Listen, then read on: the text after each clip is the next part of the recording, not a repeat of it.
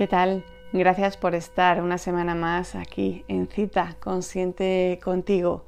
Yo soy Asunada y ya sabéis que este espacio es simplemente un acompañamiento pues semanal que se ha unido al diario de reflexiones que puedes leer a diario en la página web. Un espacio para estar en ti, desde ti y contigo.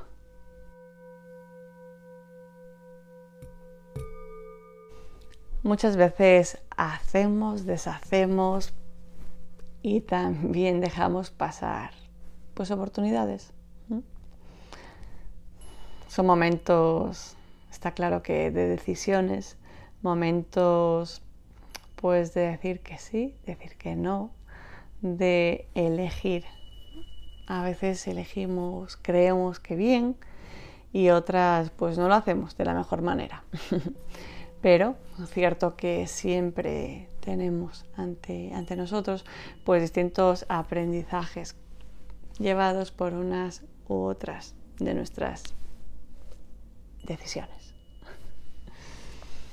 No siempre, no siempre nos resulta fácil seguir el, el camino del corazón, pero muchas veces sabemos qué tenemos que hacer o qué no hacer, ¿no?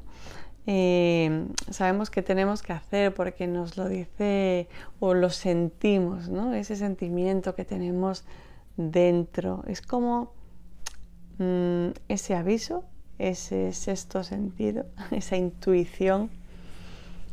No sabemos por qué, pero cierto que a veces sabemos eh, como digo, qué hacer o qué no hacer. Y pasa, pasa muy, muy a menudo, pero no lo hacemos consciente. O me atrevería a decir que nos da miedo. ¿Por qué? Bueno, cada uno tiene sus, sus motivos. Frente a eso, pues, como digo, cada uno es, pues como toda la vida, diferente, único y no vale. No hay un método concreto para, para todos. Imposible. Pero es cierto que aquello que no nos gusta o aquello que una vez decidimos eh, y consideramos ahora que es diferente o ha de ser diferente, podemos cambiarlo. Nunca es tarde, nunca es un no posible hacer algo por mucho que pueda implicar pues cambiar, mm, como se suele decir, cambiar de chaqueta. Mm.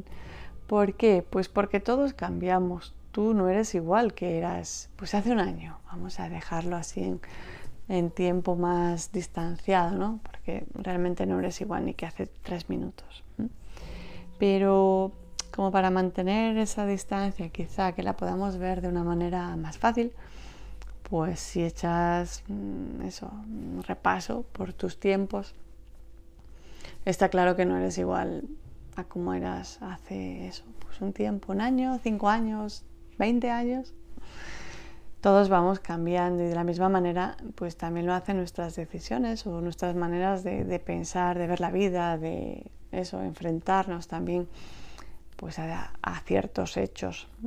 No sé si alguna vez te ha pasado que que sepas que no has de hacer algo, pero a la vez tengas esa mm, dualidad de decir, lo tengo que hacer. Es como el sí y el no a un lado y al otro, pero por algún motivo tienes que hacerlo y a la vez por algún motivo tienes que no hacerlo. Cuando a mí me sucede algo así, Mm, me dejo llevar, me dejo vibrar. Eh, con lo que mi cuerpo diga, y sé si estamos hablando de algo que me va a dañar o algo que me va a, mm, a regalar una lección nueva. Eh, si no me vibra mal, si no me hace, en mi caso, pues sentirme mal, dolerme el estómago, ese sentimiento incómodo, pues sigo adelante en esa decisión, pues como diríamos, del sí. si me lo replanteo y me vibra, pues mm, me hace sentir mal, incómoda, eh, me duele algo, me provoca algún dolor eh, físico, mm, pues la decisión es un no.